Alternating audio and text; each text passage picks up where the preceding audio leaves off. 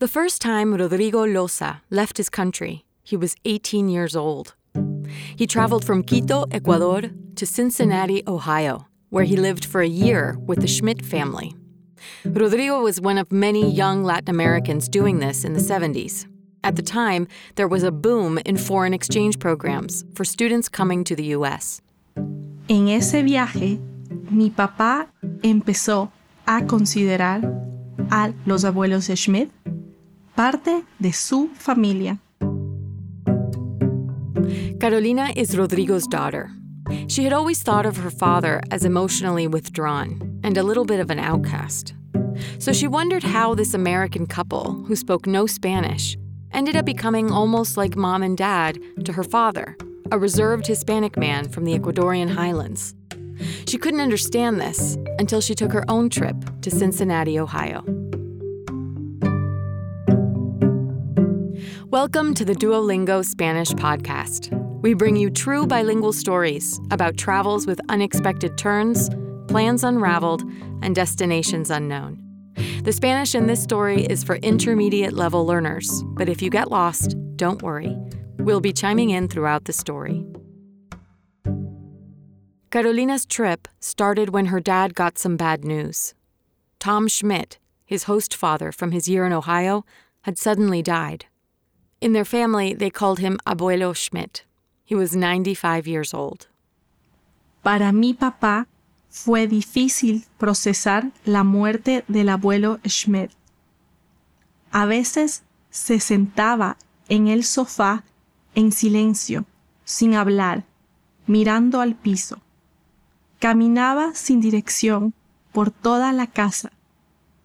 Si mi mamá y yo hablábamos, mi papá movía su cabeza sin realmente escuchar. Rodrigo was inconsolable over his former host father's death. But Carolina couldn't understand it. Why was he so sad? She knew they were close because he always affectionately referred to them as mom and dad, which is how she ended up calling them abuelo and abuela. But Carolina had never seen her dad get this emotional about anything. Mi papá nunca expresa sus emociones. Se paraliza si lo abrazas. Por otro lado, los Schmidt siempre me parecieron distantes. Carolina had never connected much with the Schmidts. She first met them in a short visit to the States when she was 15 years old, and then one other time when they visited Ecuador. But Carolina's English wasn't so good when she was younger, and simple things, like their sarcastic sense of humor, were lost on her. Mi papá no hablaba mucho de Ohio. Yo sabía muy poco sobre su año estudiando en los Estados Unidos. Since she had heard only a few anecdotes about her dad's time in Ohio, she never quite understood how her father ended up feeling so close to the Schmidts.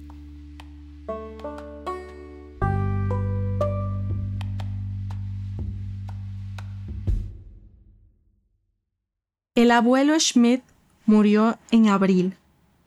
2 meses después, mi papá me preguntó si yo podía viajar a Cincinnati, Ohio, para estar un tiempo con la abuela Schmidt. Rodrigo couldn't go to Ohio himself because he had to take care of some important family affairs in Ecuador. Era obvio que mi papá estaba nervioso.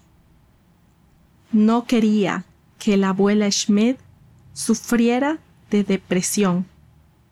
Rodrigo was worried that Grandma Schmidt would become depressed. He also thought Charles, one of her sons, could use an extra hand with her care. So Rodrigo pleaded with Carolina to go in his place. She agreed to go. At the time, she was 28 years old. Mi vuelo llegó 4 horas tarde a Cincinnati, y yo estaba nerviosa. En el aeropuerto me esperaba la abuela y su hijo Charles. Cuando entré a su coche, no sabía qué hacer ni qué decir. Decidí no hablar durante el viaje.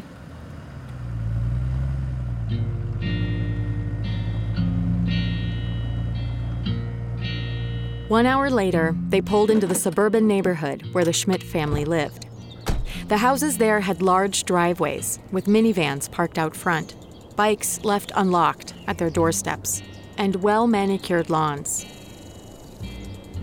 La ciudad era segura y tranquila, muy diferente a mi barrio en Ecuador. Mary Schmidt lived in a retirement community in the same neighborhood, 5 minutes from the family house. Her apartment had an extra bedroom where Carolina would stay during her visit. Cuando llegamos, Charles me dio instrucciones sobre sus actividades y rutinas y una lista muy larga de medicinas que la abuela Schmidt debía tomar. Ella recordaba a mi papá, pero no sabía quién era yo. Carolina felt suddenly overwhelmed by the responsibility before her. For the next 7 days, she would be taking care of a grieving elderly widow who didn't even recognize her. Me senté en el sofá. Imaginé los próximos días con la abuela Schmidt. Hablar mucho en inglés con personas que no conocía y recordar darle los medicamentos a la abuela.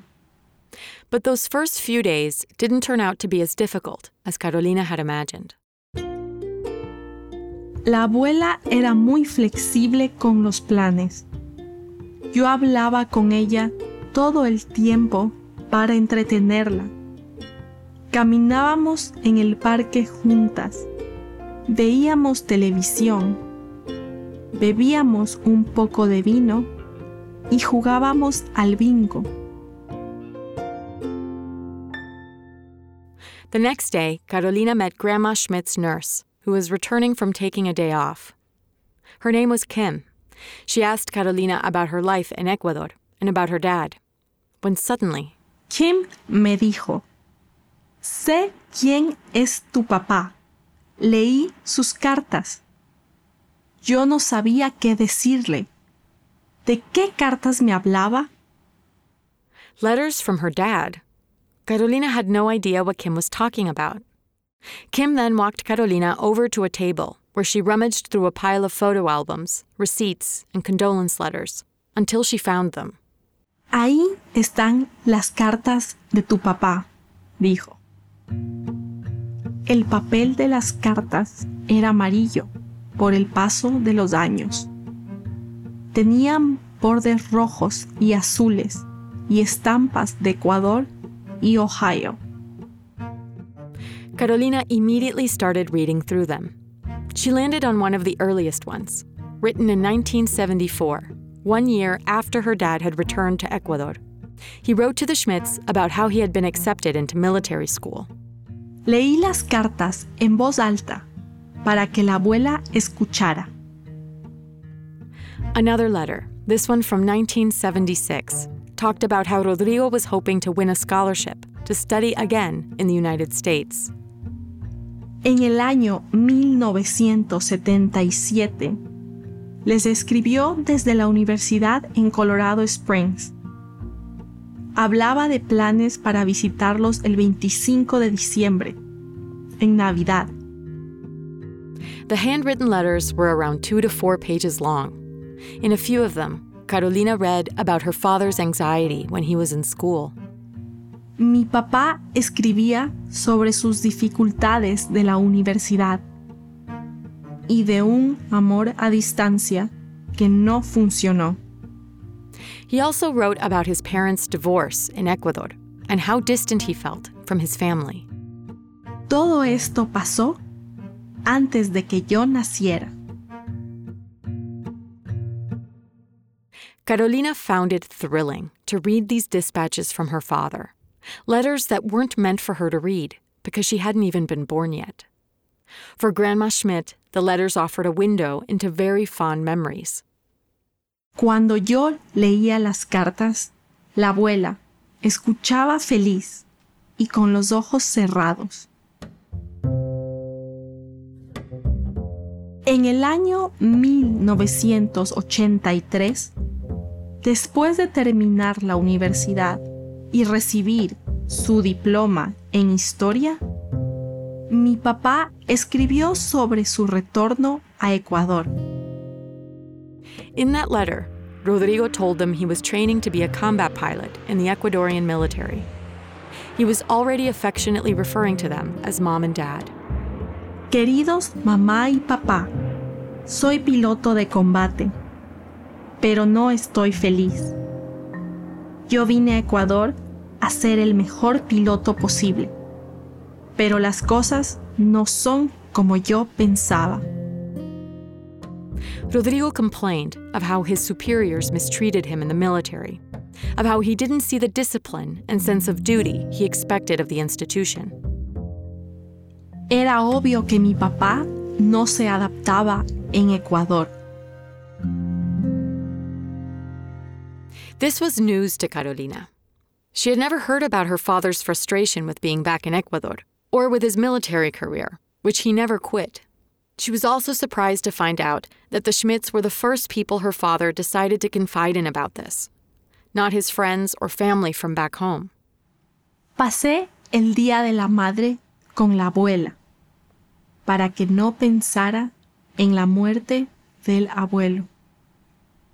Desayunamos tarde, caminamos un poco y continuamos leyendo las cartas. En una del año 1986, mi papá hablaba sobre la relación con su familia en Ecuador. In this letter about his family, Rodrigo wrote, Siento que hay un problema. Siento que mis padres se distancian de mí. Rodrigo wrote that he noticed a distance growing between him and his Ecuadorian parents. Carolina felt pain for her dad as she read this. Grandma Schmidt also struggled to understand why Rodrigo's parents would grow indifferent to their son.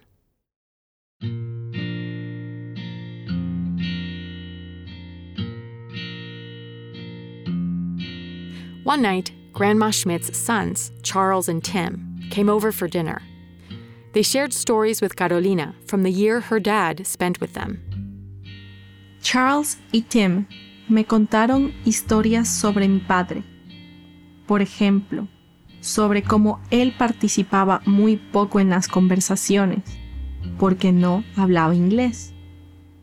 They told her about how he learned to swim at their golf club, how in the nearby town of Blue Ash, he bought his first suit for his graduation party. They showed her the garden he would cross each day to go to school. En la casa todavía tienen pinturas que compraron cuando visitaron Ecuador en el año 1989.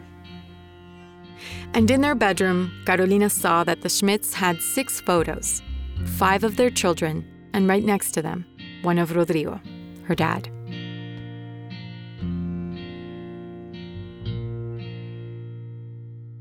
La noche siguiente a nuestra cena, llamé a mi papá. Le hablé sobre la abuela, Charles y Tim. The man Carolina knew to be strong, disciplined, and kind of obsessive only asked one favor of her. Mi papá me dijo que abrazara a la abuela por él. That she give Grandma Schmidt a big hug for him.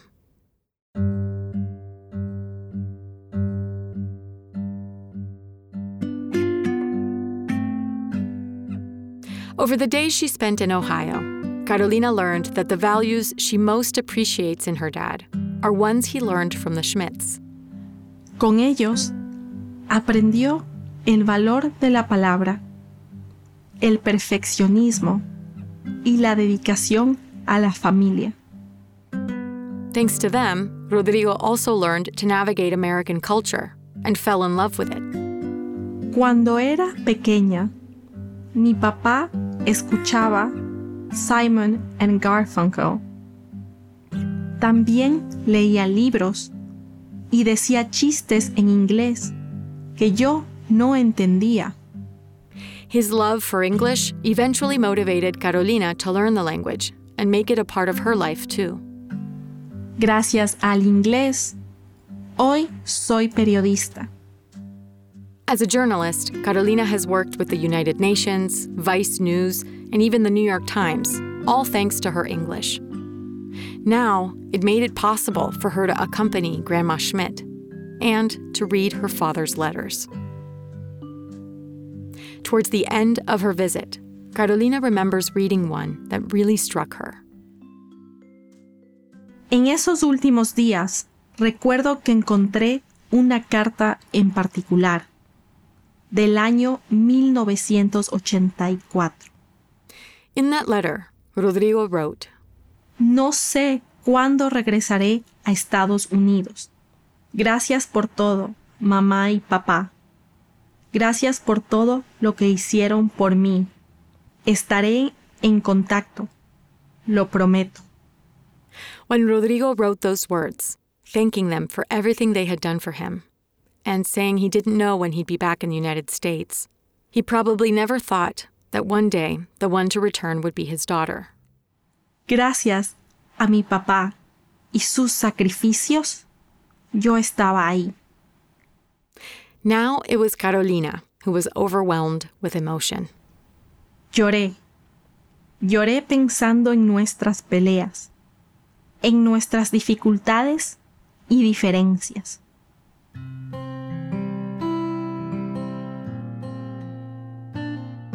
Carolina remembered the many times she felt embarrassed by her dad and complained about his peculiar ways. It suddenly clicked for her that her dad's quirks could be traced back to this pivotal time in his life, to feeling lost and alone in Ecuador, and yet loved and supported by this American couple, thousands of miles away in Ohio. She could now appreciate all that they gave him and how he had, in his own way, given that to her. Pensé en esto por unas horas. Más tarde, decidí escribirle por mensaje de texto. Inspired by her father's words to the Schmidts in the letter she had just read, Carolina texted her dad to thank him for the sacrifices he had made for her. Él me respondió, No es necesario decir gracias. Es parte de mi trabajo como papá.